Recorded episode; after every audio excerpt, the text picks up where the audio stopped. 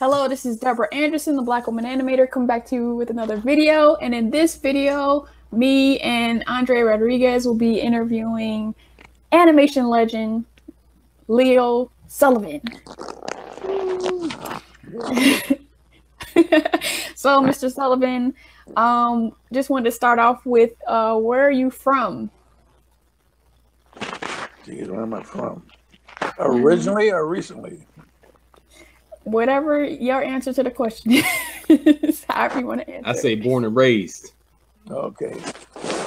I was an Air Force kid, so I was all over the country.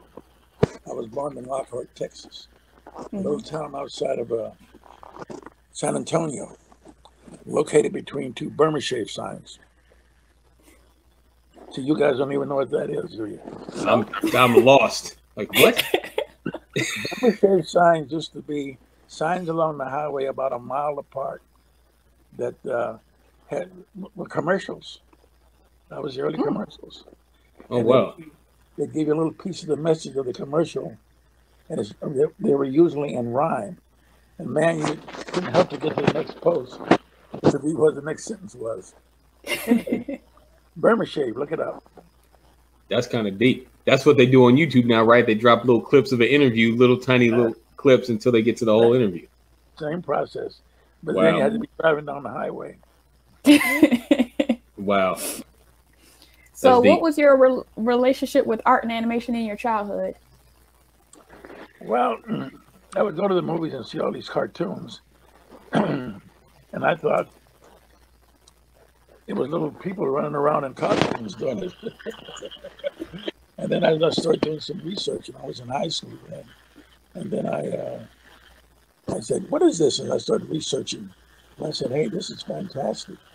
And then my mother uh, encouraged me to do things, and I started sending off to uh, to uh, letters to to a few companies that were around, and Disney being one of them.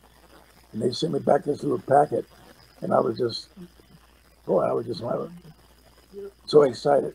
You know how that is when you start to get your first hook in. Oh man.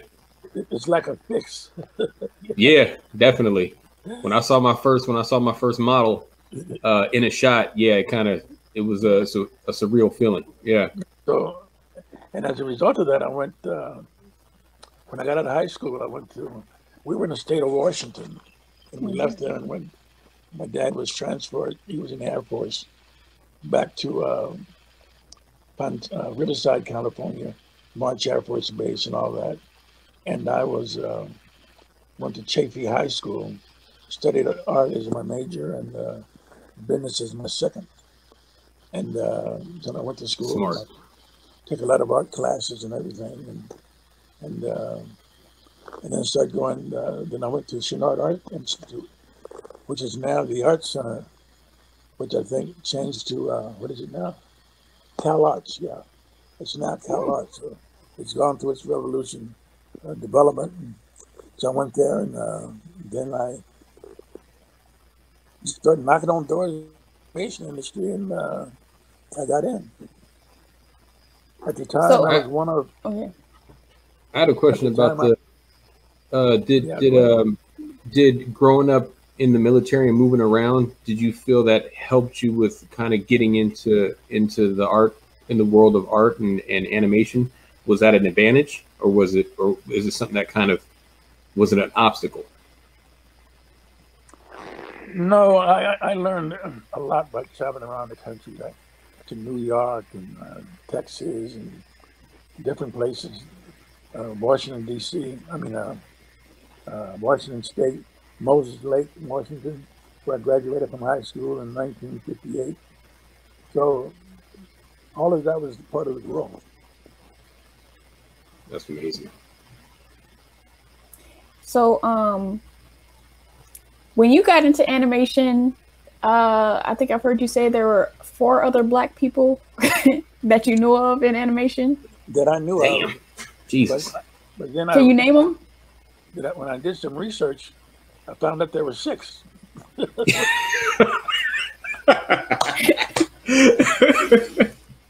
Do you know their names? At the time, it was um, oh geez, Frank Braxton. Mhm. Have you heard of him? He Uh, through you, through some. I have, yeah. uh, Floyd Norman, my long time I heard of I heard of him. Long time friend for almost years or so. Um, who else? Bob Goe.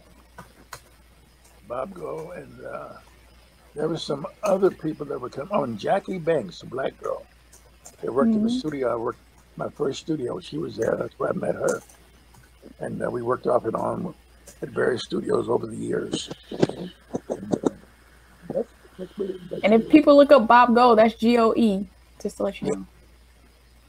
Yeah, Bob Gold's building. Yeah. Yeah, Bob So, was a mhm. animator. Yeah. so when you got in, well, um, so how did you get your start at animation? Uh, that first experience. My first experience. But I always made my own films. I made a film about Christopher Columbus. Well, actually, in in college, at Cape Junior College, down in Ontario uh, area, Claremont, I made a film. I was trying to copy a Disney film uh, of Bambi because I was so enthralled with that. And so I did these, uh, did this little three-minute film. And that was my sample reel of going around. That's how I got into Chouinard, with that reel. And then later years, when I went around with my uh, uh, the other film, it was about, about a little three-minute film on in rhyme, almost like a rap film of the day, about Christopher Columbus. And the film basically ends that uh, there's this dialogue back and forth between the character and telling the story about how the Earth is round, and that's what Chris thought. But at the end of my film, the Earth was square, and he fell off the edge. That was, the payoff there. I dig that. Yeah, get him out of here. No, I ran, I ran out of film.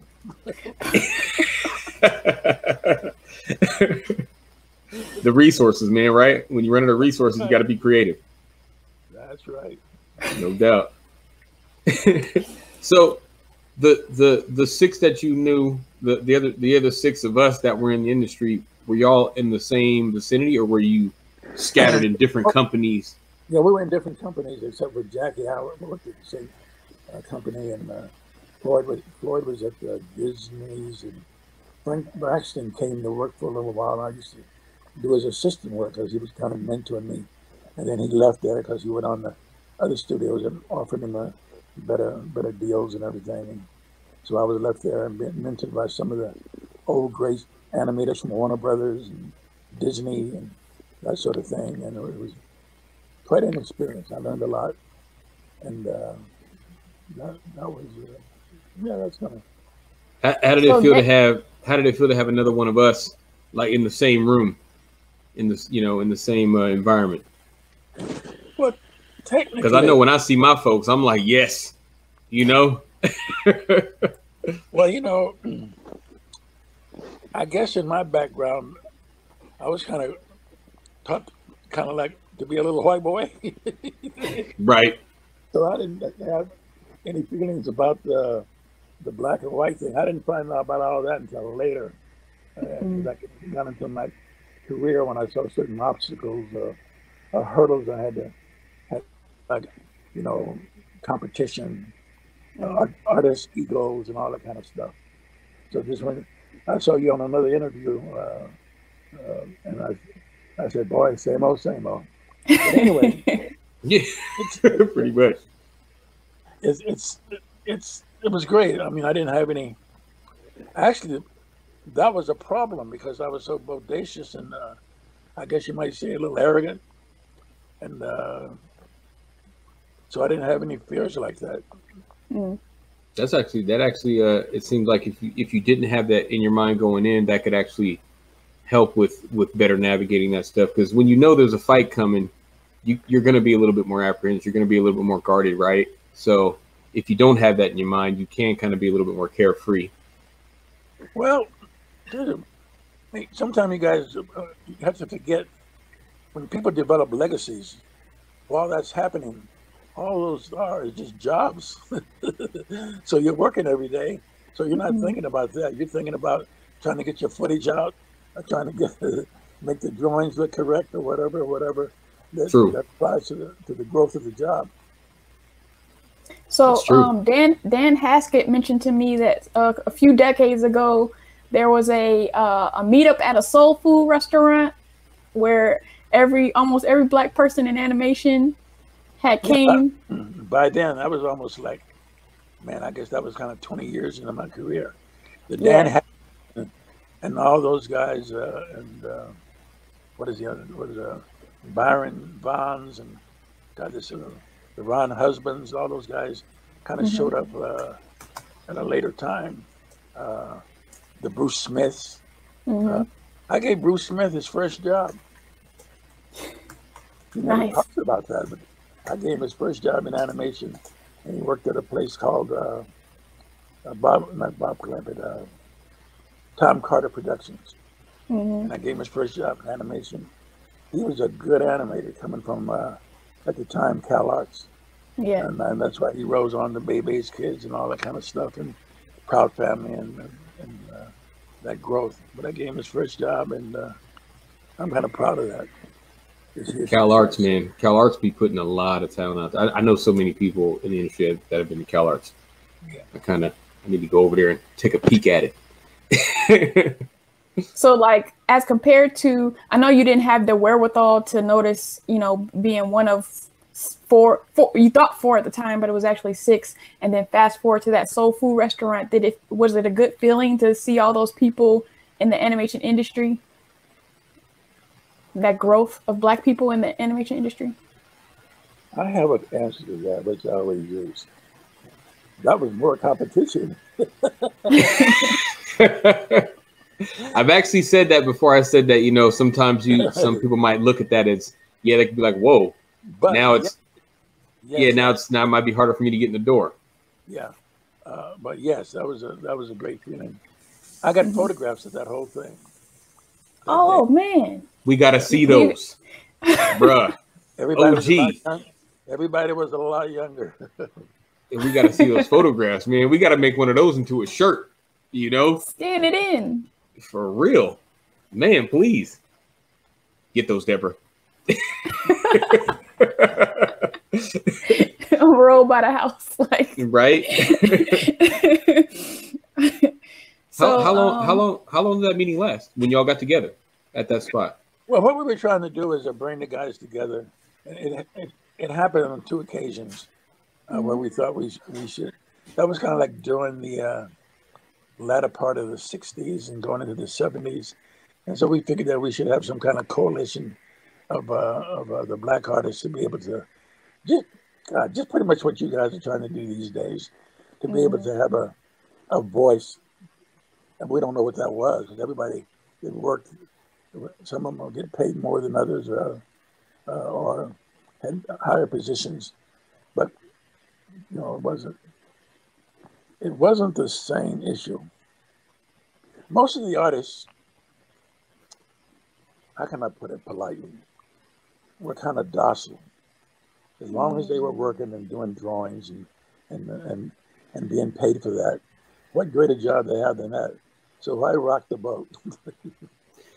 Yeah, there's that. There's that term, rocking the boat.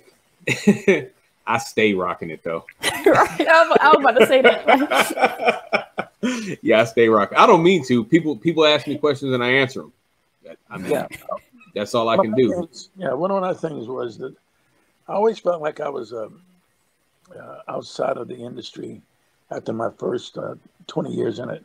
You know, I've been in the industry over 50 something years, 60 years, uh, off and on, directly. I kind of like went into my own thing over the years, Mhm. back in the 70s, 80s, and everything. Started my own company because I always felt like, hey, you know, this is great. But now that I got a certain amount of professional experience, it was time to go out and kind of see what the real world is like. And that real world is when I grew up. okay, now let's start right there. Right when your eyes got big. In other words, I wasn't, what? a white, I wasn't a white boy anymore. Mm. right. And it's what always interesting when we, when black people become black. where where what was the first experience? That. They don't talk about that. What was the first experience? What was the first instance where you said, "Oh, this is how it is"? Um, that never came up. Nobody ever called me any names to my face. Mhm. Nobody ever. There was never any confrontation. Uh, the biggest time that any of that happened was when I was subcontract as an individual, and then you're going to get work, and you're competing with other subcontractors, and then you'd get these little digs in you, like maybe your work wasn't as great as the other guys. Mhm. It's like, uh, how can I put it? Like my my friend Floyd sometimes. Yeah, why are you guys insulting us? We're doing this shit just like you're doing it. you know, Real So- talk. you know what I mean? It's like, uh, so that was just kind of one thing when you're around a bunch of artists. It's probably something that goes beyond the race thing, and that's the competition of just being an artist. Mhm. Artists compete all the time because they they look at each other and what they do, and they say, "Oh, what a skill level, or what a what a I can do better that than that, or I wish I could do that." And, uh, and that's a constant com- competitive things. They're no different than any other artist, you know, Mhm. competing. So when you're in a pool of artists, no matter what the nationalities are, across the across the board, the, they, there's still that competition factor. When I was running studios in uh, in uh, China and in Japan, it was the same Humble brag. Humble brag there. Yeah, yeah, yeah. Same, same. The same thing with the Chinese animators uh, versus the, the the Philippine animators and the Koreans. Man, I, you don't know how many fights I had to settle a, a confrontation uh, because one person in person's group films turned out better than somebody else, or et cetera, et cetera. So that goes on all over the world. So you was and the- Floyd Norman um, co-founded uh, Vignette Films Incorporated. So where uh, you you um you produce you know educational films on Black history and did contract projects such as um, Hey Hey Hey It's Fat Albert. So what brought on the decision to own your own like start your own studio and, and what made you concentrate on Black history? because that time there was Black history comes out of any quantity. As I researched the market, I was always kind of like the business component of, of the company and everything, and um, researched the stuff. And I said, hey, you know, this seems like an opportunity. So it was no, it was no big deal for me to get on the plane and go to conventions, uh, book conventions, and and uh, content. At that time, Mhm. content was, uh, was uh, books and and uh, videos, 16 millimeter films, and all that kind of stuff that was sold to libraries and institutions. So I said, hey, there's a place for me to go and do some research. So I would go, I'd call companies up, make out proposals, and uh, go in with my budgets and um, titles of what I want to do. And in most cases, I got the job. Independent. Making your own path. That's right. Carving it out. Was Yep. what what was the difference? Uh, was there any difference when you were when you were running studios um, in China? What were the difference between there as opposed to running studios uh, here? Because I'm pretty sure you ran some stuff here too in the states. What were the what were the I biggest did. differences between the two? in China, the Philippines. My boss is here. Let me do what I wanted to do to get the job done. Oh, that sounds nice. that sounds nice. So that No was in China. Whoever. I could call them and say, I need another 50,000. I need another 100,000. I need a hun- Whoa. a half a million. Never send it to me. Whoa. Okay, so that was China, and then so here in the states, you are you are red tape. Never get it. Wow. Jesus, that is a big difference. Is there any were there any other because that sounds like financial? Were there any other differences? Were like cultural differences? Yes, it was at the time when I was in, in uh, studio in uh, Sh- Shenzhen, China. Excuse me. Uh, people in the studio, they knew two black people that they had pin on the walls. That was Michael Jackson and Leo Sullivan. Damn, I heard that. Whew. So that's that's that, that, does that answer that question? That does, pretty much. grand opening, grand closing. Okay. Right. After living in South Korea, I can vouch for the Michael Jackson thing. I've never been in an I've never been in an area where you know black folks are looked at looked looked at in that manner in you know in big corporate settings. You know what I mean? Okay, we're now, you usually we're that. usually in the background. in Asian society, when you begin to get older, or you or you know more, or whatever you wanna, when you call it, uh, and your skill levels are are that they give respect to your knowledge. Mhm. Here in the U.S., they don't do that. The young folks today try to stifle uh, people like me. Yeah, They don't, that's they don't know that they got an old jewel sitting there. Nice Yeah. A gem.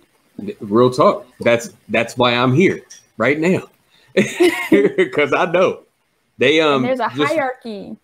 Because Yeah. even Yeah. in it, when I was learning Korean language, you, there was a hierarchy to how you spoke to people. Like you spoke to people older than you this way, you spoke to people younger than you this way. So it's really important in their cultures. That's right. That's right. And so I didn't have any problem. I remember once in, in the Philippines uh, when uh, I was running a studio there. In uh, China, I ran a studio for about a year with about five to 600 people. Most of my supervisors were from Taiwan.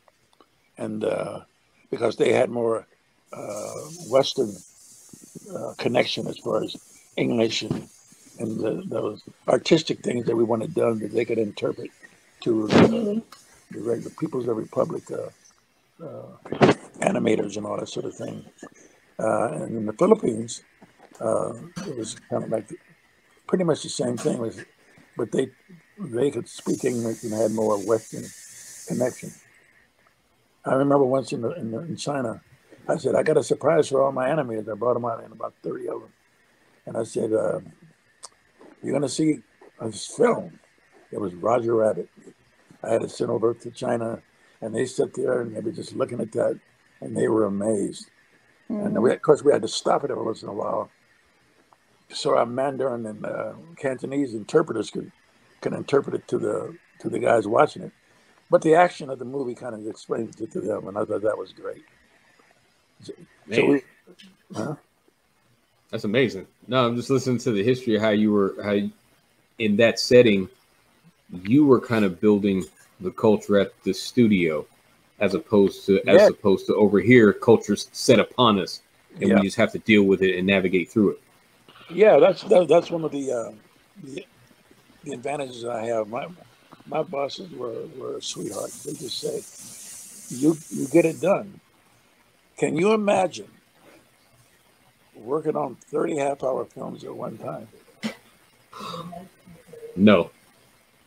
That sounds like a whole lot. I've done that. Now, by the end of my two years, one year in the Philippines, one year in China, I was pretty stressed out. Understandably. Understandably. Yeah, Yeah. I couldn't. Yeah, when I was in Korea, I was like, I'm glad I did this in my 20s. Right. yeah, yeah, you, get- you get the message. so, So um, when I was in Korea, there I, I met a guy, Carl Linton, and uh, he was the director of um, the Cleveland Show. He was a, a black guy. Um, he, he was Jamaican, but he's from Canada.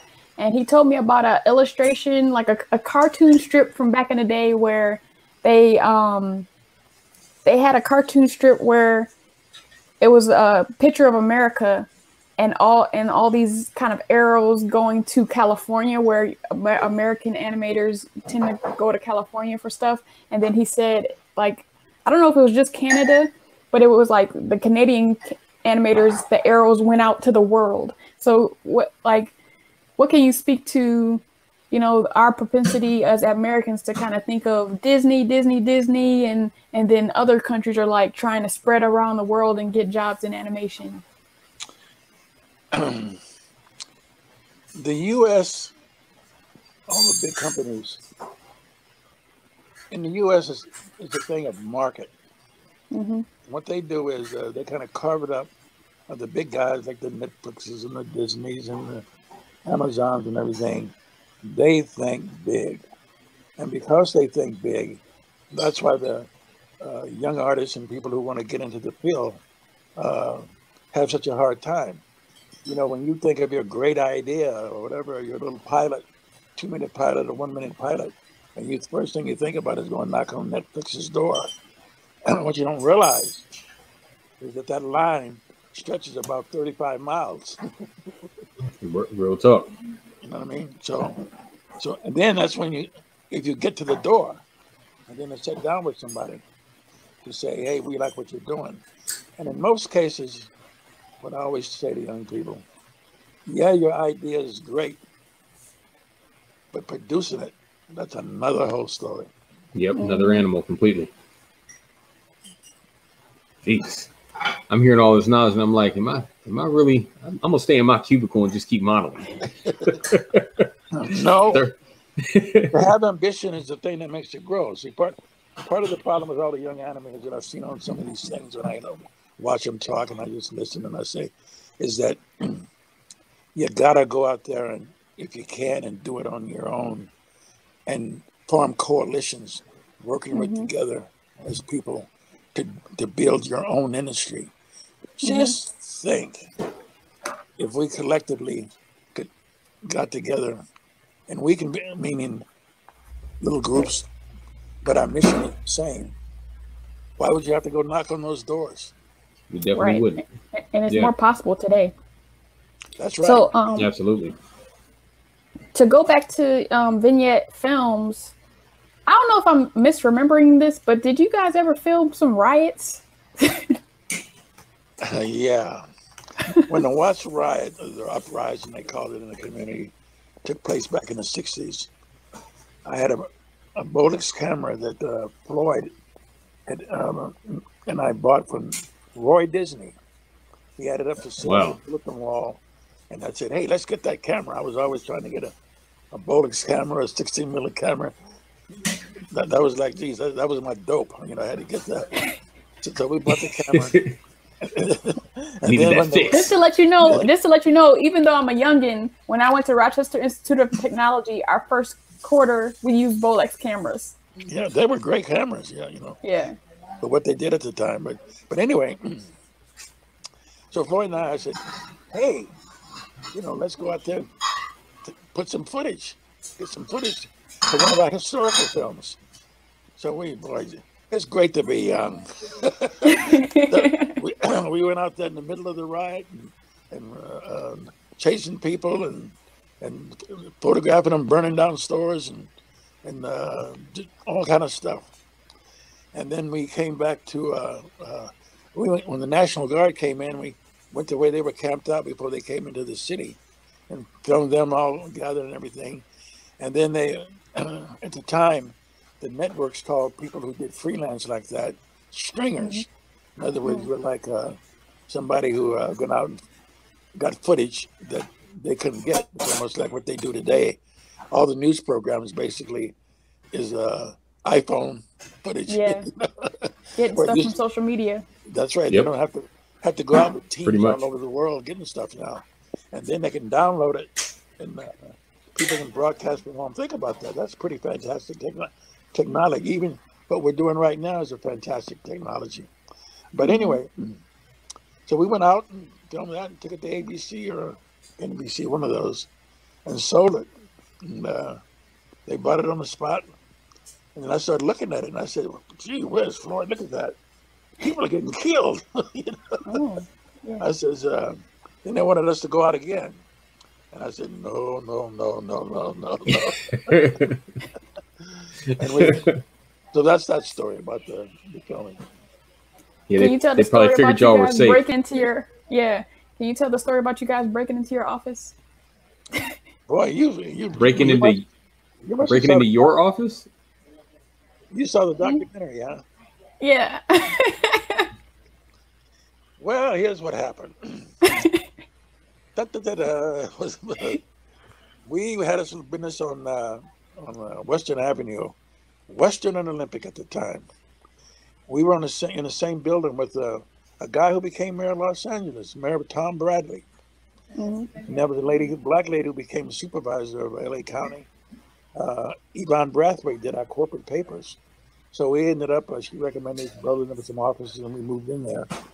And uh, and we started developing these films for various companies like McGraw Hill, Doubleday, Mm.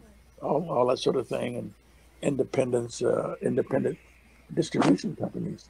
A lot of the uh, book publishing because they were trying to get into into their 16 millimeter film, and there just weren't no b- black people doing anything. Mhm. We were an 8A franchise uh, company under the U.S. government, and in the country there were only two.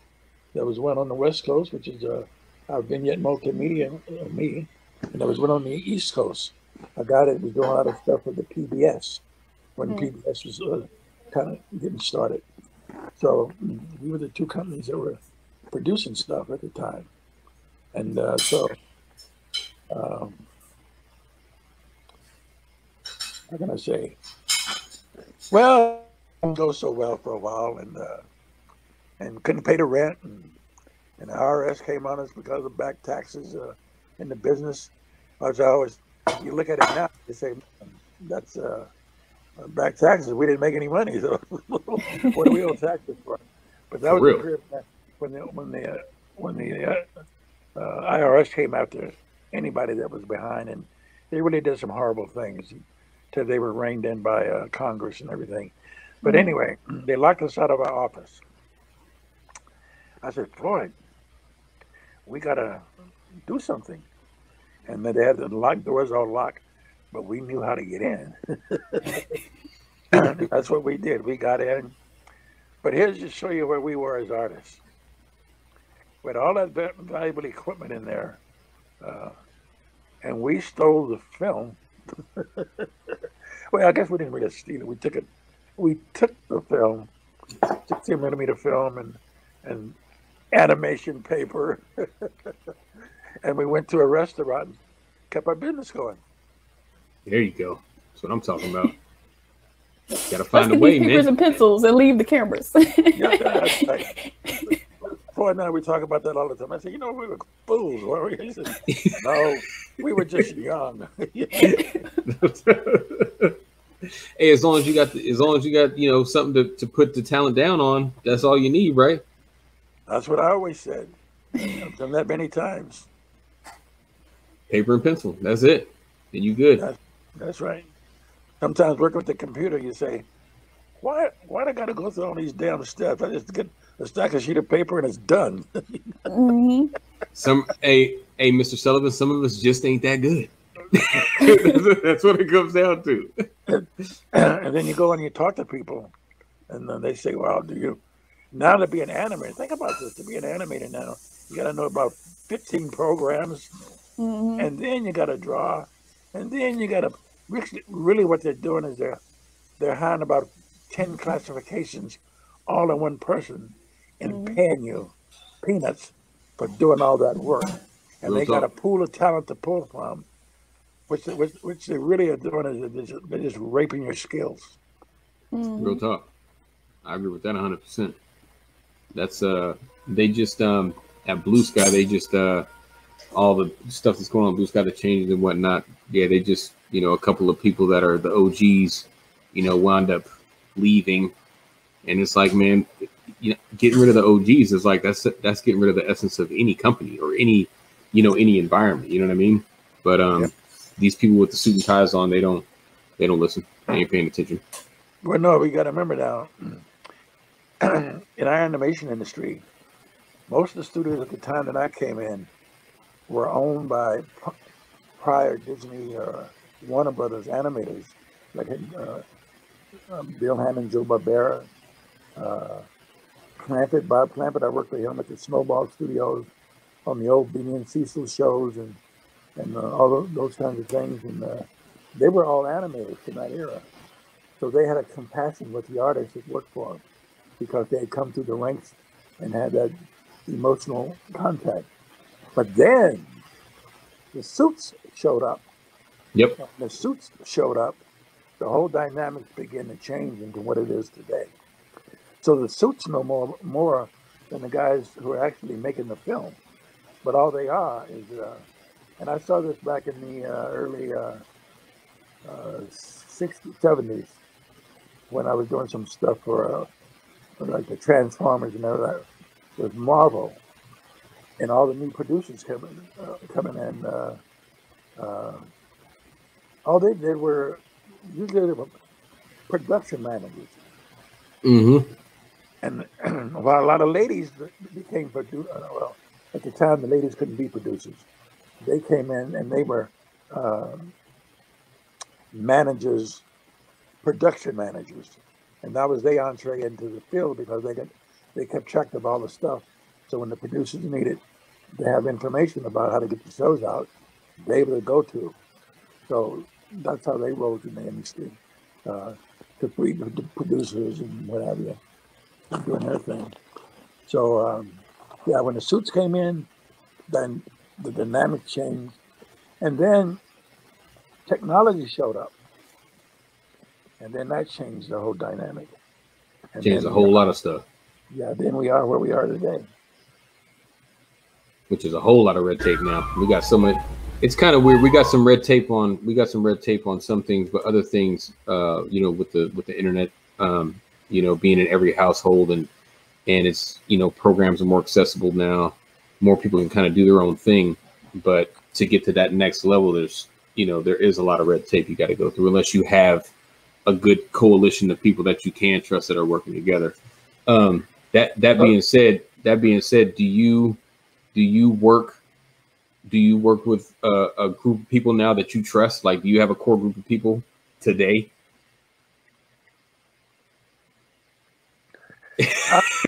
solo. no, I'm uh-huh. solo. Here's the problem with when groups of people come together, their passion, their dreams, and everything is why they come together. And but the problem that they have is they stay together unless they're really, really dedicated, and the jobs are really split up in what they're going to do as responsibility to contribute to the overall effort. Is jealousy or one-upmanship or somebody knows something somebody else doesn't know that's in the group and then you start seeing the groups fall apart. That's why it's so so difficult to do that. So that means that either you do go out and raise your own money or you get money from people that are not so connected with what it is that you're doing and they give you money and then that puts you in a position if you got some business acumen to be able to to uh, research and do and the talents to move on. See, most of the young guys that are coming up in the industry now, they are specialists in what they do. So they're kind of taken away from the table of creativity and being producers to do their own thing. That's a bad spot to be in because that means how do you you wait, you're waiting for I hate to say it like this, but you're waiting for the enemy to give you animation to shoot at him. no, you're right. You're right. That's like the con to the pro, basically. Yep. Yeah. Oof. And that's the reality. People don't like to hear that. But I've been out here and then next month on the 10th, if I make it, I'll be 80 years old. But I've been in my craft. Birthday twin, You that same date, September 10th? September Yeah. Oh 10th, wow.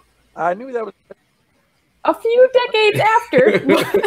Destined right. This is destiny right here. a Virgo. Okay, a Virgo. All right. So unless you do that, some people will break out of the pack and go on and do their own things. And I think that's fantastic. But uh, as a, as a, uh, a landing force hitting the beach, there's going to be a lot of casualties. Mm. Bars. That was a good quote right there. was a good quote. That's real. No, that's real.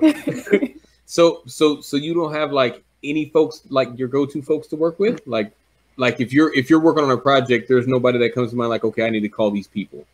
Yes. right now I'm in the process of, excuse me, I got to throat here.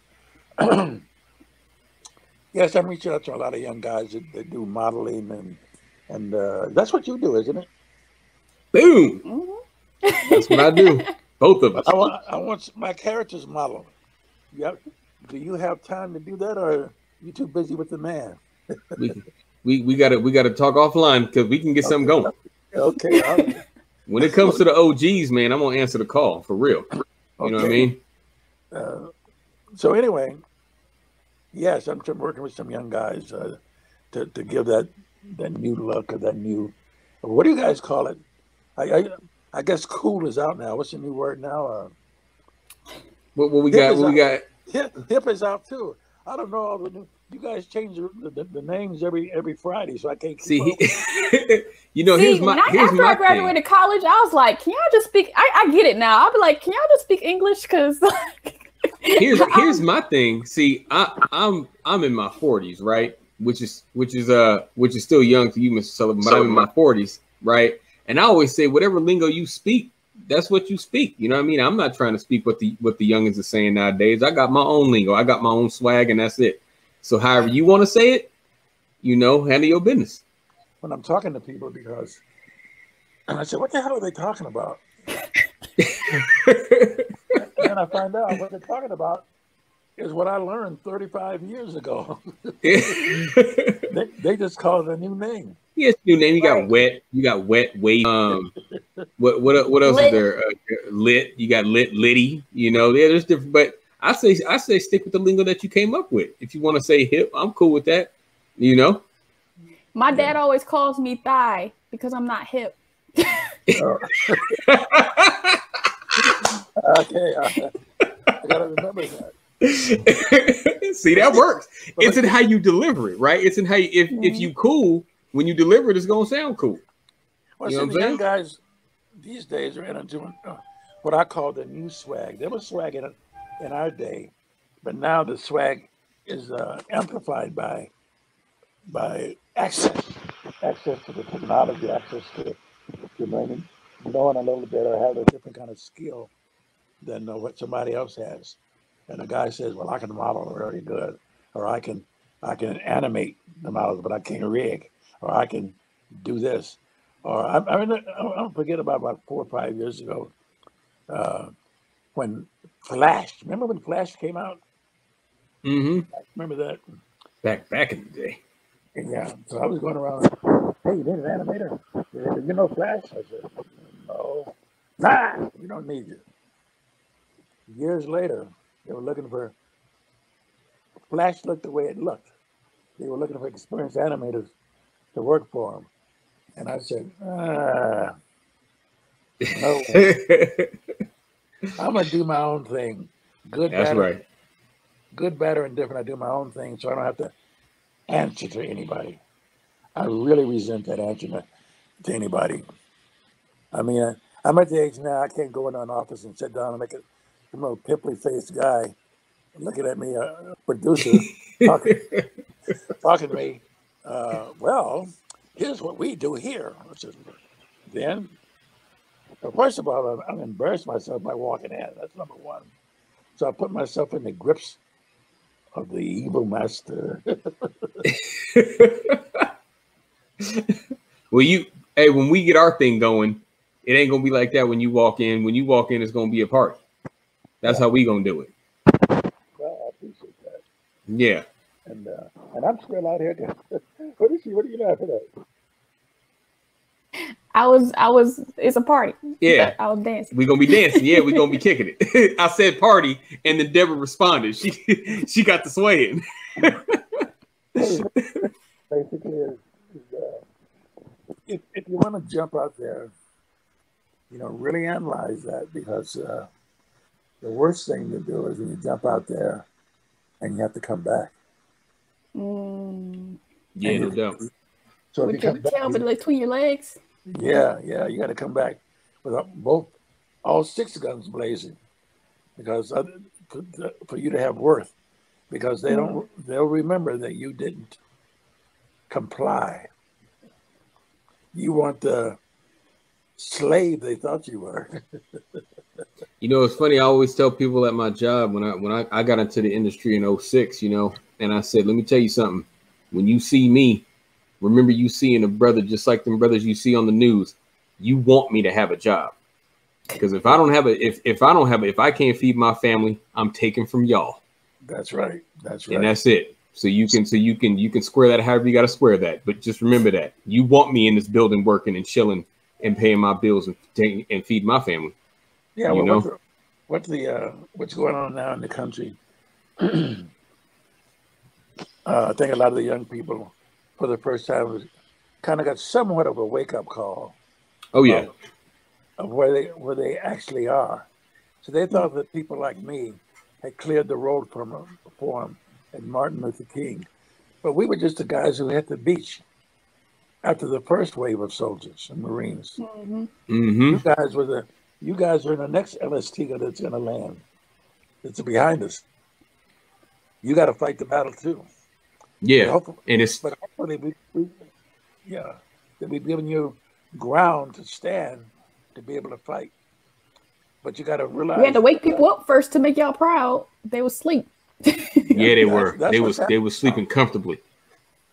Yeah, they were sleeping comfortably. And all of a sudden, they have no bank accounts. They live, they they live on credit cards. They don't plan for the future. They're not en- entrepreneur. They don't know how to collectively come together and, and formulate their own coalitions to up, upgrade themselves. And um, and the one thing that young people don't think about, that's getting old. Mm. Yeah. That's real. You only got a certain amount of time. We got a certain amount, amount of time. And uh, so, like, if I'm almost 80, every day is a blessing from now on. Real talk. i when you're 30 or 40, that's not an issue. That reminds me of when I was in, uh, living in South Korea and I went whitewater. Well, I don't know if it was whitewater rafting. We went rafting, uh, and the first couple divots we went over, we our our boat flipped over, and so it flipped over twice. And and so after that, every time we went down a divot, everybody clapped like, "Yeah!" and so that's like I guess that's getting old. Like every year, yes. That's right. That's right. Every day is a blessing. Now, it gets worse. yeah, every year, every day. Yeah. Real talk. That's where I'm at. I'm I'm counting the day. I'm like, hey, every day is a blessing, man. Then The time will come when you open your eyes in the morning, you say, I made it again. I already feel my I already feel my back when I'm when I'm getting out the bed. I'm moving slow, like ooh, you know what I mean. So yeah, I feel it. I ain't I ain't as swift as I was, you know. So my message out to the young guys and young ladies, watch your step. Oh, that's my my, my phone here. I got sunshine. Yeah, I Yeah. come, I come from another era. Hey, that's a good that that that song is timeless though. Come on now. That's right. so anyway, my, my, my, my sermon here is that uh, for the young people to be able to to uh, count those days and use them to your advantage to get out there. This window that right, that we're in right now is going to be short lived. Yeah, take It's gonna advantage be of it. closed. Ice Cube said the same exact thing on his on his IG. He said the same thing. We have a window right now. It's going to be short. So, Yeah. so if we come together and ever how we do that in this window, support black businesses, bring the dollars in, in, in the black community, give them give them uh, something so they can go. An example, we're going to be uh, we have a crowdfunding thing that's happening and some other thing. We're trying to get subscribers to our, our little uh, fledgling the web, website and everything and all that. Uh, and as a way to hire people like you, Dre, are you, are you uh, kid- what a Deborah. black woman animator? they gonna start knowing you by that. You go you gonna be beat up. So, Me too. BWA. so, so the people that they can support that, they don't have to be animators or directors or have that passion, but they can support it in order for somebody like me that has uh, platforms and everything to give guys like you an opportunity to be able to to uh, spread your talents and experiment. Uh, because with me, you can experiment up Mhm. uh, whatever, and uh, you don't get fired the next day. the biggest thing you'll get fired from me is if you don't deliver. Right. Yeah. And so let's real. segue that message and your ringtone into talking about Leo. Um, what what is it? Leo Sullivan Media Multimedia Foundation. So, um, I saw in one interview you referred to it as the Motown of animation, and being from Detroit, I'm down with that. so, can you talk a little about um, what is the purpose of Leo Sullivan Multimedia Foundation, and and, and why did you uh, start Afro Kids? Okay. That's two questions. But anyway, we did the foundation because we the foundation concentrates on on media. In other words, to train kids in game development. Uh, uh, what do you call it? Um, any um, robotics or anything like that. And we we we we're giving these classes and getting sponsorship from sponsors uh, uh, and people contributing money and to train kids or, or introduce them. Basically, our age bracket was to introduce kids to those disciplines so they, they, they can make that choice. A lot of them, that ain't, that ain't what I want to do. And, uh, but some say, hey, that's great. I didn't know anything like this uh, happened. It's, it's like when I would tell the, the, the, the kids, you're playing this game here. Have you ever thought that everything that you do has been pre- pre-planned by somebody? Somebody thought of everything you're going to think of as you play this game. That means that's a job. And then I would break down all the jobs that related to that. And they were blown away.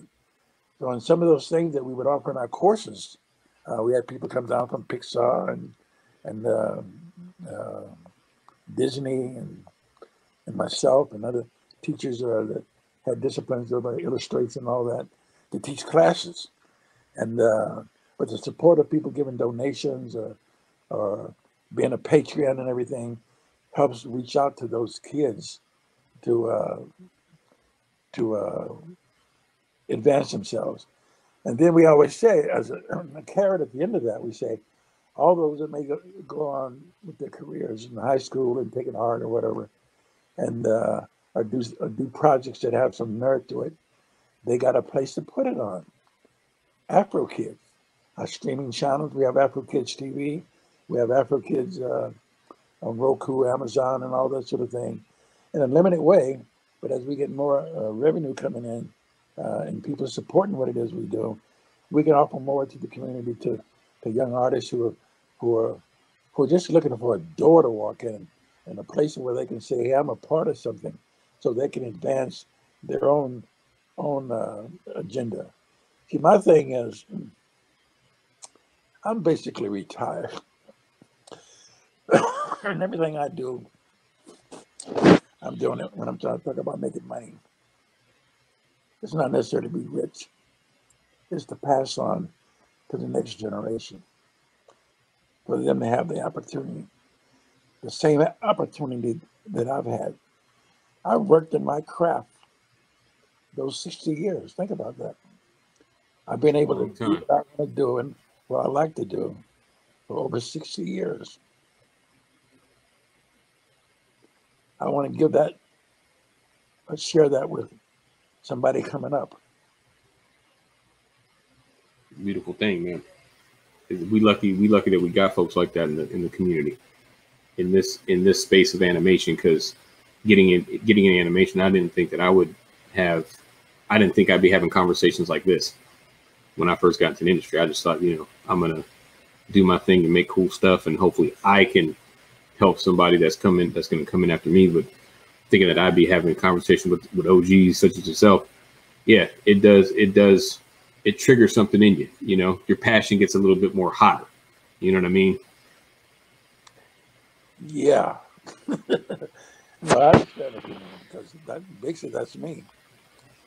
I'm doing what I want to do, basically under my terms. And then there are obstacles. It's constant obstacles. The biggest obstacle I have is the quote black community. Speak on that. Wait a wait a minute. Let we need some details on that. Whoa, break that down. Now, cover up your ears. Uh uh I want all this. I want I want I want all of it. right here into the into these, Eh, the into new these the cups. new the new slang is he want all the smoke. all of it. I want all of it. Our children are being mentally taken over by the media. Real talk. The people who are doing that have an agenda to destruct the black family. And because most of the young people in that age range, from say about 18, I was I would go as high as about going into the 50s, early, early say 50. Uh, most of them that I've met don't have the, they separate certain things that really applies, all those things apply to them. Family, raising children, developing those children's minds to be productive citizens, and giving them a pathway to their future. They have, uh, what do you call it, uh, self-esteem, self-awareness, education. And they're not getting that. Their idols are Megan Thee Stallion, Cardi Blue, and all those Uh oh. Uh oh. and advertising that plucks their brains or TV shows that with violence and, and and derogatory things and racism and and uh, so their minds are occupied in a state that um, distracts from their growth. So you have ten year old and eight year olds they can't pay attention to pay attention to something that helps them advance, and then most of them have parents they can't even relate to the kids. We have found that out during this pandemic with people locked up with their kids. They're in terrific fear because they're saying things like, I don't got time to be at home with these children. So now, which is very interesting, and um, I, it's sad, but it's kind of interesting and it kind of brings a smile on my face. Now they got to deal with sending them back to school. That's another thing that's been put on the plate. Now they're not working because of the pandemic. They have to stay at home, so they can't they can't do that. They got to be with the children, and now the children can go back to school. I know that's going to go down. They're not going to go back to school for this, this quarter. So they got to do something to build up their children's and give the children the time, the time of day. And a lot of them don't have that responsibility, or have they taken the responsibility to do that?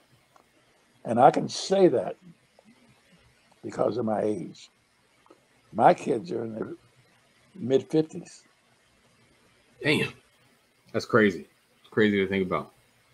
So I feel like in addition to that, like uh they you know, parents tend to want other people or or or TV to raise their children. So if you think about when um, you know, Sesame Street made Cookie Monster eat vegetables, it's like right. why don't you just teach your children to not eat cookies? Uh, Cookie Monster isn't like I grew up on Cookie Monster. I didn't I didn't ravenously eat cookies. I I tried to eat vegetables. I I had a thing with vegetables, but it wasn't because of Cookie Monster.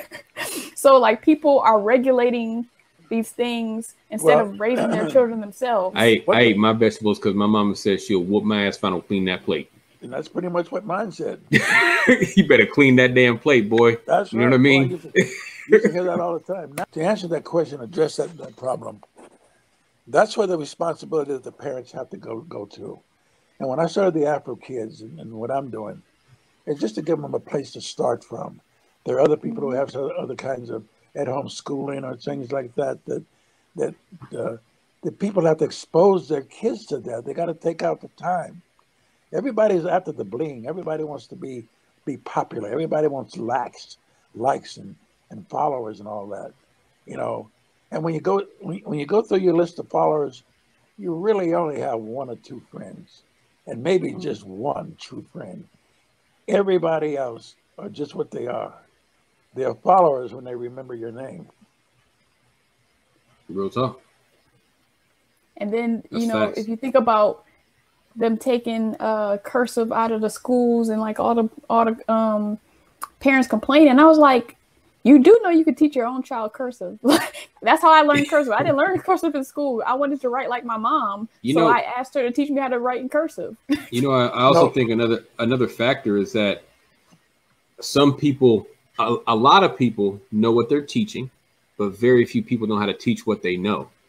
A lot of adults don't have skills in how to convey information to somebody else in a way that they can digest it and replicate. And I think um, that should be something that's taught to a lot of parents. We should have classes on how to teach. You know, Well, you know something. In my day, they used to call it mother wit. Just do the things that are what you consider right. In other words, you don't take your kid to school and drop them off, and then come back and and let the system, the, the systemic thing, control their minds. And then when you come and pick them up, and you don't ask them how they're doing in school, you don't Mhm. ask them how they feel. You don't ask them. You tell them to shut up, go sit in the corner, do that, do this, do that, and you don't hear what they have to say you forget that they're little human beings that will grow up, and you hope they don't grow up to be like you if you're the way that. man. Yeah, real You know what I talk. mean? Real talk. So, and that's the reality, and young people and don't know that, and they run away from it. Do you realize that here in the, in, in the city of Los Angeles, or what city, the uh, California schools, in the quote brown and black communities, especially black, you have 15, 16, 18 year old kids reading level of a third grader. How can a parent not know that? Mm. Yet those kids can remember every lyric of a, of a rap song. I remember when we were selling a book called the the um, uh, a graphic novel that's featured on our site about the Tuskegee uh, Airmen, and we said, well, let's do it in a, uh, graphic novel type type story presentation, so they can get the education as well as kind of get an anime look look to the book. And we would go to these little uh, uh, gatherings, and where they have the, the vendors and everything. And people wouldn't buy it. They would ask the kid, "You you want this?" They say no. And I was and I would look at the parent and say, "You don't ask the kid whether he wants it or not. You you buy Yep. it and tell his ass or whatever. He's got to read it so he can learn something." Pretty much. They don't do that. The kids rule the house. Those that do have a chance, and there's some kids that just kind of sit up and and uh, don't say anything. Wait until they can get out of the house.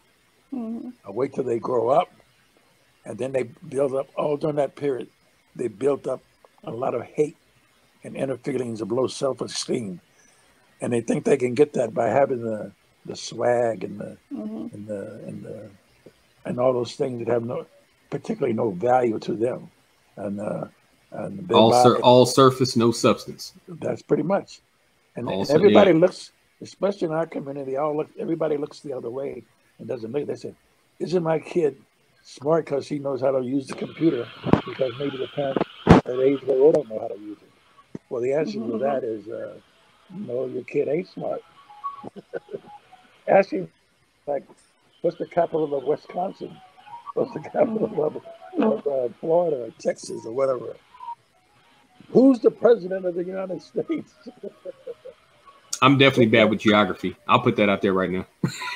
But I, I go back to being in eighth grade and in my 20s, just thinking back to my childhood and being like, why was I reading Native Son in eighth grade? Because my father gave it to me and told me to read it. it's like, that's right That's what's up. But but now, see, that's not done. Parents are taking a back seat to raising their children, and I didn't know that till I started Afro Kids. But I've stayed the course because I think during this window of opportunity, a few people. What, what do you guys say now? Woke, Yep. woke up, and uh, get the message. When they look at that little thing they brought into the world, it took about three minutes and a lifetime to be able to say, you know, you are important to me, and I should look out to your welfare. and give you the loving uh, guidance that you need to become a productive person and have your own self-worth. I think that's why it's So- important that we got people like you, Mr. Sullivan, hmm Hey, so we can stay so you we can stay connected. I can't carry the whole burden. No, I mean We, as far got- as we, going we back help to you out. yeah, I'm talking about as far as going back and talking to people like yourself is gonna is gonna help us kind of you know kind Carry of the torch. re- recalibrate what we're doing, and then to yeah to carry the torch. You know, Can you talk about the um, mentality that is important as Black artists as we're trying to build, you know, companies, brands, and more, such as it being a marathon and not a sprint? Because that's another thing about people in my generation where and below where all this media is in 10 seconds. And so we're, we're so used to instant gratification and the microwave version of things, but you have to I'm be right in it for the long peoples. game. Okay. the problem is the people want to have uh, uh, what do you call it? Uh, that instant gratification constantly, hmm and that's that's a kind of a a trap that they put themselves in, and they don't really reali- realize how you change that is probably through some kind of educational thing of making them aware aware of it. but they fight that because that that means they got to go another direction that isn't so popular. They got to go in that direction. See, it's hard to go up against the man because he controls a lot of dynamics that affects your decision making, and that's Mhm. that's a lot of people don't have those skills, understand the dynamics of what's happening, and how they're what I call the modern day mental slaves. Yeah. Um, so you know, a lot of times black artists fail independently because they don't know the business side of things, as you mentioned earlier. Uh, what are a few tips you can give black artists to what they need to learn to be independently successful? Whether whether they need to look it up, what do they need to research and look up to be successful on the business side, not just the artistic side? Try to sell your artwork. Try to sell what you do, and see who's willing to buy it. How many doors are closed in your face? How many people say, "Hey, I like that"? You know, a lot of people that pat you on the head and give you all uh, all kind of uh, uh, nice statements. Hey, you're great. You're you're a great artist, but they don't give you no check or any money or to support what it is that you're doing. So it's you got to create value, and usually you have to do that on your own.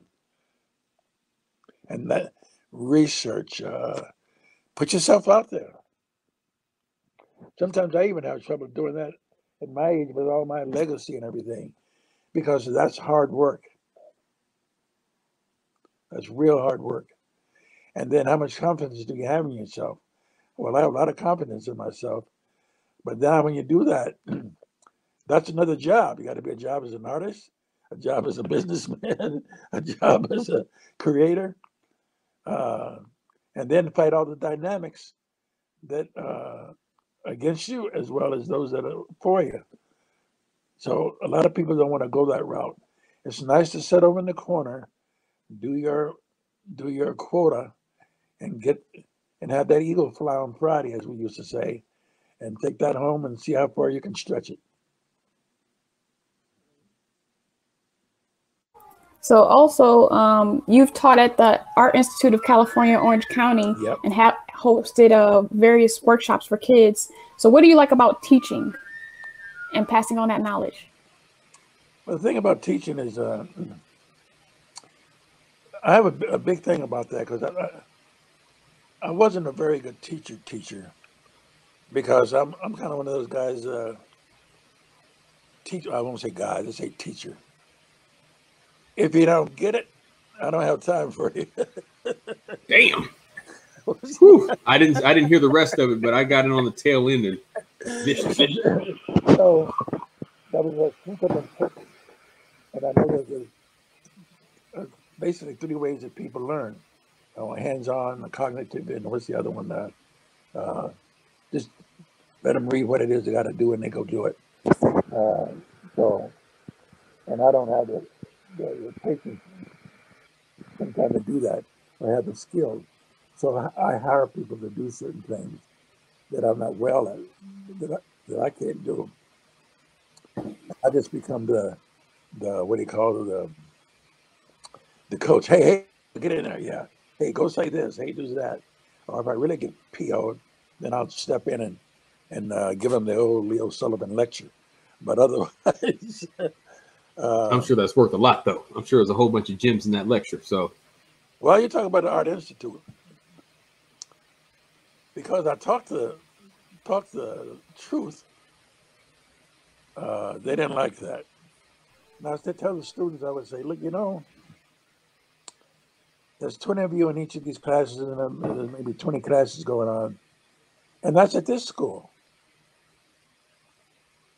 And I said, this particular franchise that Art, Art Institute had, I think at the time, 50 schools across the country.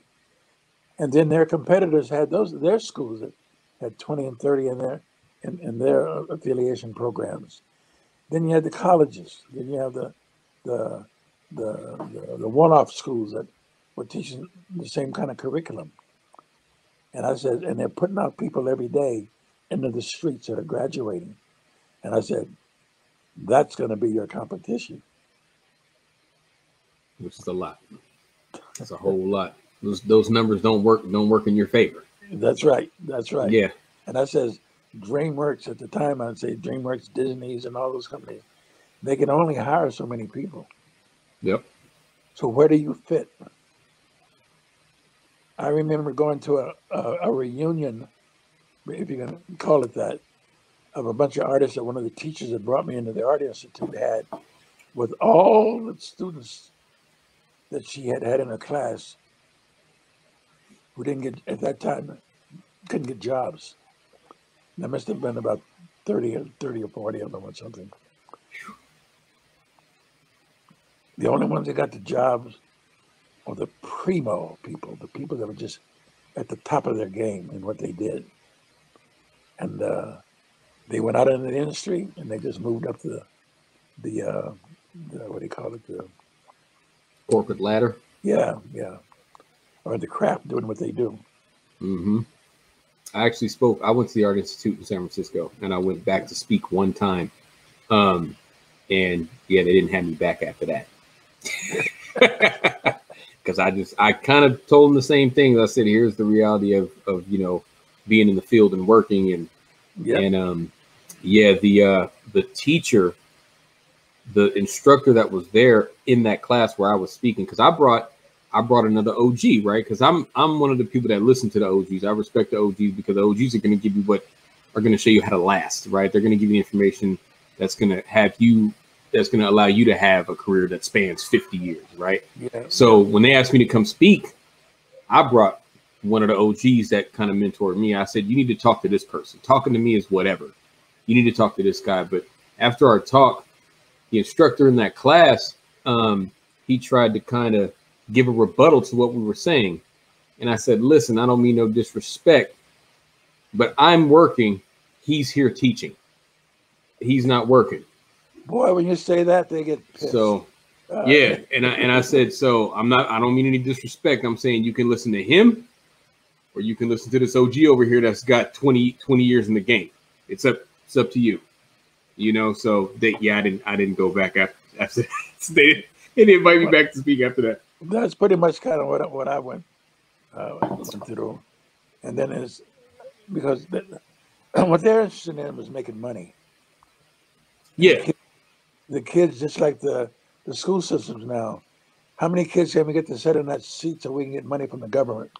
It's yep. not about what the kids learn, and so yep. that's that's destructive to the kids because they're wasting the best years of their lives. Yeah. Yep. Yeah, because I have some people reach out to me and they're like, sometimes I just graduated from college and I'm like, oh, let me see your work. And I'm like, that's what a college graduate's work looks like. like, oh, okay. Yep, that's it. So anyway, that's that's kind of like the the teaching aspect. And I don't want to. Mm-hmm. I don't want to sound like I'm a negative old guy who's sitting here saying there's no, there's no, there's no hope. there's plenty hope. There's actually there's more hope now.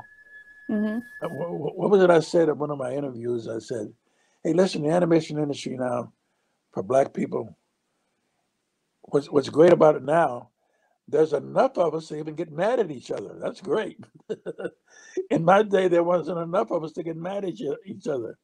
So, so uh, I said, so that means that's progress. So when I see all these young uh, brown faces pop up, and I say, "Gee whiz," uh, what can I say?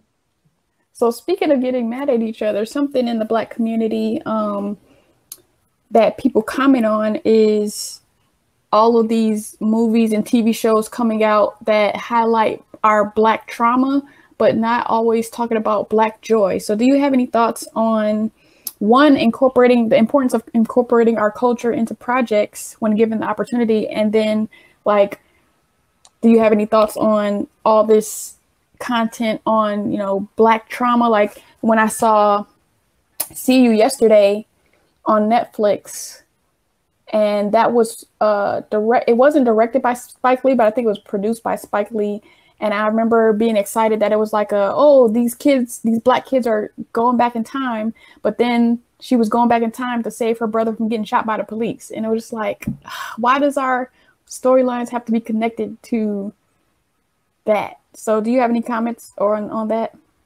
Or thoughts? A lot, but I'll, I'll I'll I'll tone it down a little bit. That's a part of what I'm talking about when I was talking about the, the Megan Stallions and all those, all that sort of thing. There's that other element of uh, of uh, of uh, the minds being manipulated, Mm-hmm. and you got a, a lot of the a lot of the young black brothers who, who are trying to do do their thing. Everything is dark. Mm-hmm. Everything is foreboding. Everything is uh they don't know it is negative. That's their inner self or the thing that I talked about that the uh of how they were raised. You're talking to a young guy who's 21, 22, and everything. That first 15, that first six years was a certain part of developing what he saw and what he what, what, what he or she was learning. And by the time they're in the 12 or 13 bracket, their mind's kind of made up of how they see see life. And then everything else after that is those other experiences segue in from puberty into adult adulthood. So the black kids who live in quote the hood or whatever they call it, the Mhm. community, they Mhm. are exposed to kind of a different way of life. And I don't want to generalize well, I am generalizing because I know some people are going to come back and say, "Wow, that's not me. I'm middle class. I'm I'm bourgeois. I'm I'm You know, I'm, I I grew up I grew up uh, you know on the lower tier, so I I get it. Yeah. So, and and and, and I'm used to all that because I realize that everybody's coming from their, their point of reference and everything. Mm-hmm. But the bottom line is why those dark images and that dark mindset, Mhm. it's uh, part of the ma- manipulation that's taking place. Because those are the stories that get greenlit.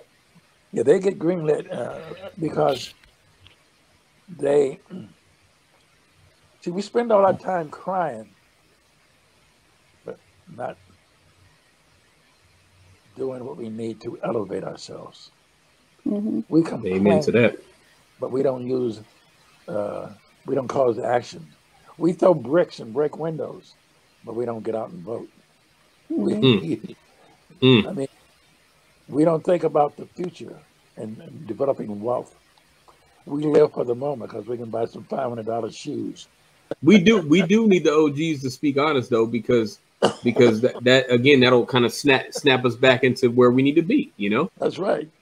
So and all that stuff also goes into lack of education because you know through my work in the national urban league movement of you know trying to get people to vote you realize that um, people don't vote because they don't realize how it's connected to their lives so you have to educate people on the presidency while it's an important um, place to vote you need to vote in your local elections and your state elections because that more directly connects to how you live. Like if you vote for this judge who who uh, in this circuit court who determines whether you your um sister gets her domestic violence case dealt with like that that's all the stuff that's interconnected but it's a lack of knowledge of not knowing how voting locally particularly is connected to your life Yes, that that really is the crux of everything is ignorance hmm Yep. in our community. Absolutely. It, it, it's ignorance, unawareness, and what what- what we're given to put on it. So therefore, people, how can I put it? You know when you don't know something. I think a lot of times people don't know what they don't know, you know, and then and sometimes people know they don't know and don't look to find out to know but I think also since we don't talk, we don't we don't have constant communication between one another. Then you know things can easily get lost or things can easily get misconstrued. As far like me going to talk to my earlier self, my younger self, I know I'm gonna have to come with all type of tricks and gags and whatnot to kind of get that person to come into the room and sit down and be still. You know what I mean? And because I'm a very I'm very different now than what I was, you know, when I was 16, 17. Hopefully everybody is. Hopefully everybody changes, you know, that Yeah, much oh, over time. But a lot of people just they don't have when I was growing up, like I didn't have those people in my in my vicinity that I can, you know, I can poke or more more more importantly, they poke me like, hey, you need to come and holler at me. I didn't have a lot of those folks in my in my vicinity, and the ones that were there didn't look like me, right? And they Yep. and they weren't they weren't about to spend any time on me. I was the troublemaker, and I was the person that wasn't going to succeed or whatever. So you know, they didn't spend any time on me, and they figured that you know, I was a you know I was a Lost waste of their cause. effort. Yeah, I was a waste of their effort. Yeah, I was a lost cause. You know what I mean? So that's why it's so important for us to kind of keep those constant that those constant lines of communication open so we can't because a lot of people really don't know like what Deborah was saying. They really don't understand the ramifications of something as simple as voting or not voting. Like they don't they don't get it. And i didn't. When i was Yeah. when i was growing up i didn't. Not at all. Now i do. And i See, say to all- myself i wish i could whoop my young my young self's ass you know? It's like uh, when James Brown had the song out years ago, "I'm Black and I'm Proud," hmm and, and then the other one he says, he says, uh, "Just open up the door, I'll get it myself." yeah man that's real Nowadays, what do, what do you hear? I want. My, here's my hand. Give, give me something. Give me something. Give me something. Give me. Give me. Give me. Give me. Give me. And uh, Mhm. that's kind of an attitude that's been been uh, a holdover from slavery. People say, like like I find that like a lot of the young people, they don't want to hear about slavery, but slavery was the basis of who Mhm. we are today, and they got to know their history to know where they're going. If they knew their history, they would vote. Mhm. yeah i think so absolutely Because even with the black codes, you know, me and Dre have talked about this where when you're at a company and two or three, well, three or more black people are congregated, there back in the day there was a rule that three or more black people could not congregate. and so it's like kind of subconsciously uh, passed down to uh, the the white people, and so when they see it, they look at it as suspicious. No matter if you're dressed in business casual, business. I, I remember standing outside of my supervisor's office talking to three other black women, and one of my white coworkers coming by and saying, "Oh, what mischievous things are you doing? We're talking about work. What are you even? What are you even saying?" yeah So, if you know your history, you can know the context of how people are treating you today. and you can you can start to see the signs like as a Mhm. small thing when you see the signs you can you can you can kind of you know stop it there and not let it grow into something not let it grow into something bigger. You know that same code is used in uh san quentin state prison where only all the other groups are fine. Black folks have to walk in twos. That's it. It is it is a it is a something that the correctional officers there uh they make sure that that is followed by the by the, all the black folks in San Quentin. You can only walk. And that's another thing that the, the the transportation of prison culture into our schools, where our like in, in go, being on a board for a charter school board in New Orleans, and the way they have the, the the broken window policy or the zero tolerance policy in schools, you have to raise your hand at a ninety degree angle. You have to walk on these lines. You're preparing our children for prison. Yep, pretty much. And I can vouch for that because it's just like that in there. it's just like that. Yep. Well, I could talk about that for another hour. That, that, Well, but- let, but- let, let, We have to have like episodes two, three, and four. yeah, yeah, yeah. But the thing is, that's all a part of the mental control. Mhm. And then when you fall for it, and sometimes you're put in a position, especially uh, the black people in the community. I would say this as a shout out. Is, is that the new? Is that still in? Yeah. That's right. Yep. Sending a shout out. Yep. The shout out is that when you feel deep down inside or mentally, you all of a sudden got this awareness that you are being manipulated. Mm-hmm. It's time to do something about it. Real talk. And uh, if you think everything is cool, brothers and sisters, it ain't. he was gonna say it ain't. It ain't. So what, what what advice do you have to young artists in being authentic, being proud who they are, and walking with that confidence as they navigate life and as they navigate the animation industry like you've done? I'm guessing it's just do it your, yourself. What? what was that? She I'm saying I'm guessing it's just do it yourself. Yep. To, to keep that confidence intact. You know, that's an individual thing. hmm I could say something that could be collectively applied to everybody. But when it all boils down, it's an individual thing. Think about it like this. When you're out in the public, you're acting one way. When you go home and you're, you're, what do they call it? Uh, when you go home. When you, You in, can be in, the, yourself. in the privacy of your home. Yeah, you can be yourself. You can be who you really are. And uh, most black people have to play Jekyll and Hyde. In other words, they got to be what they are on the job, and who they are when around their friends, hmm and and then people who are that look like them. And then even then, you got to test that because you may be talking one thing, and that's your same color.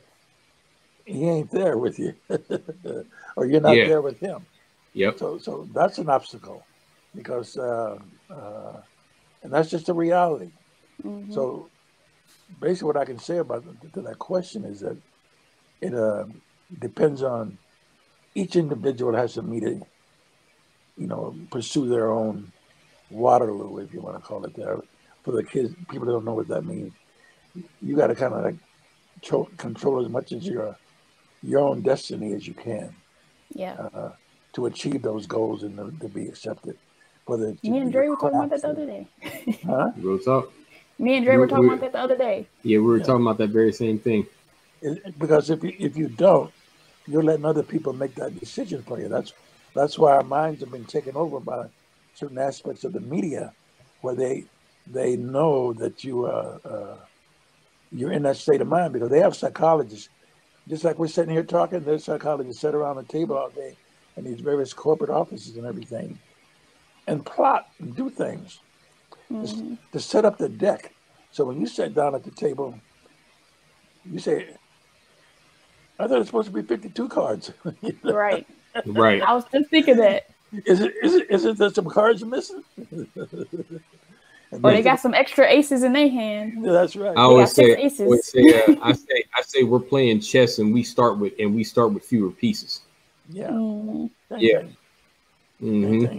So to be aware of that, now you don't have to be hostile Mhm. uh, in, in, in, in your, your, your reactions and all that. You just have to be know. The biggest thing is, I remember when I was running certain studios or working in certain studios, they said, "Why did you always keep that box on the shelf and next to your desk?" And I said, "I never know when they're going to come in and say I'm out of here, Mm. so I want to have something to put my shit in so I can get out as fast as I can." Huh. Mr. Sullivan stayed stayed on his shit. I like that. if you stay ready, you ain't got to get ready, right? I, I was I was kind of like a, a, a silent ma- maverick. I never had an Mhm. argument with anybody, any shouting matches or anything and everything. There were people that probably didn't like me because of how they perceived me or or whatever. But I felt true to myself, and uh, and uh, I had to make a, make a lot of compromises because I was raising a family. I had two kids and hmm loving wife and all that, and loving kids. So there were times when I had to bite the bullet and uh, walk that white line hmm hmm and try not to stumble. Yeah. Yeah, with all them obstacles in the way too. That's right. That's right. Yeah. So, what do you what do you hope black animators do in this current landscape that you wish you would have done, particularly with the technology and just the access we have these days to YouTube? What do you hope black animators, young black animators, are doing right now? I would hope that you do your own thing. If you can, Mhm. have the wherewithal to make it happen. Because even doing that, yes, there's more opportunity in uh, technology and everything, but then there's other people doing the same thing that you want to do. Mm-hmm. So I have people call me up and they say, I want to see all your content so I can see what I can pick out of the use. And I started laughing. And I said, You got the right number? Huh. Real talk. they better recognize who they talking to. They want to take a shortcut. Yeah. I haven't had any shortcuts. Mm. Yeah, so you ain't having any, you ain't giving any. No way. That's right. No way. If, you, if you're going to work with me, you got to give something to me, and I give something back. Mm-hmm. That can either be money, services, or just. I have another thing I say to young people, which, which they really don't understand. I says, everything I tell you, and you pick up on it, I can't take it back. So you have it, Mm. and that's value to you. Yep. Absolutely. Write me a check. Well, the, they say uh, youth is wasted on the young. That's real. Well, you know, I don't, I don't want the people taking up my time uh, for all of their mis- missteps. hmm And uh, they got to, my time has value to it. Yeah. Absolutely. Because if I'm giving somebody time and they, they're not interested or they don't have the wherewithal to follow through, I should be giving that time to somebody else who does. hmm That's what I tell up to young people who reach out to me. Um, when I take my time to give you advice, take it, and don't come back to me and then t- and then t- tell me that you didn't take my advice because I feel like I wasted my time. That's So- right. So you have to be careful with that. And, and, young people, they, in these times, they want a shortcut to go through the steps. That takes time, energy, a, a, a mental state, A Whole lot of failures that you got to get Yeah. over. uh, finances, and uh, I don't know why they don't think they have the time, especially if they're 20 years old or, or 30 years old. You got You know. plenty of time. Yeah. Real talk. So, if there was an a documentary about your life, what other than animation would would you like highlighted in the documentary? Uh, how, what a great guy I was. Yeah. That's right, OG. That's where you got to be your own biggest fan. Got to be Yeah. your own biggest fan. That's right. That, that I, I gave it my best. hmm sometimes I say, uh, say this. I say, you know, what I want on my gravestone. I say, do I want? I gave it my best shot, or or or or something real like uh, Gone with the Wind. You know, you have about five or twenty headstones around your grave, giving the whole story. I don't know, but basically, what the answer to the question is that I, I, I just want people to understand that are coming up hmm uh, to be able to uh, say, "Hey, this guy did whatever he did in contributing. hmm I can, I can, I can do that." hmm I was watching a thing on Obama, and um, maybe you've seen it. It's like a little, little promo. I guess they're gonna use it during the election as a, as a promo for Biden or whatever advertising, and it shows these all these different colors. Obama and, and uh, Michelle with all these different kids. I don't know if you've seen that, Mhm. and it's so great to see the little, especially the, not only the, the, the, white kids and Asian kids, but to see the little black kids looking up at looking up at Obama with their big eyes and Mhm. shaking his hand and and and just the that those looks are just precious. Yeah. It brings me to, to tears because it's like that's the next generation. And here he was with a, he, at the time when he was the president, that they were speaking to a man in the White House who Mhm. looked like them. Yeah. And that's no one of doubt. the basis when we so when we talk about what do you guys call it? Black women in animation or black animators and everything. Mm-hmm. What you're really saying is uh, who are we as black people and what are we going to contribute Mm-hmm. in our time doing Right. what we do? Those are two heavy ass questions too. That's right. That's right. And so that, that, that thing that you spoke about earlier about the, the darkness of what the black uh, guys do, they want to do superheroes. They want to they want to be powerful. They want to be be a, a part of the system. All of that's fine, but they're every. I know it's tough to get a, a, a 43 year old or 20 year old black guy these days with all his hormones going to draw little bunny rabbits. You know what I mean? they just ain't gonna draw no bunny rabbit or, or, or, or some kind of character that, that has some kind of redeeming value, even though they may not be black. Mm-hmm. Uh, why we stress the black or thing- expressing that vulnerability. Yes, yeah. So we stress the black thing but all you other other general population out there is Mhm. that that's just a seat at the table. Mm-hmm. If you don't give us a seat, or if that word give, we got to take a seat, or we don't even want to come to the meeting. We could build our own table, make our own seats. That's right. Yeah. There's not there's There's there's more than enough of us. There's more than enough of us. There's more than six mm-hmm. now, Mr. Sullivan. You know what I mean? There's more than six now. That's right. That's right. There might be like 66 That's now. right. And I'm highlighting them all. That's right. Can you imagine? It would take somebody with a lot of guts to do that. Mhm. If the, the black creators, in some kind of way, would say, you know something, these people aren't going to let us in and Mhm. give us a piece of the action. I'm not talking about a job. I'm talking about a piece of the action. Ownership. Mhm. And they say, you know what? There's a diaspora around the world Mhm. that would like to have what we have. Definitely. Yep. Why don't we put our heads together and go for that?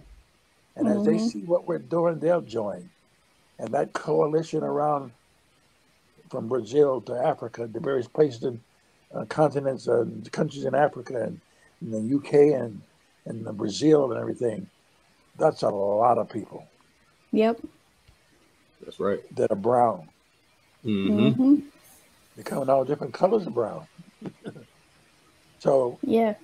just think if we had a connection and a pipeline that, that fed that audience, whether it's uh, something from uh, Nigeria, uh, Yeah. South Africa, Brazil, uh, uh, Rio de Janeiro, the UK, or the US, a place where we could do our thing and we had that Mhm. support of the people around the world, that would create a lot of jobs within Yep. the black animation community.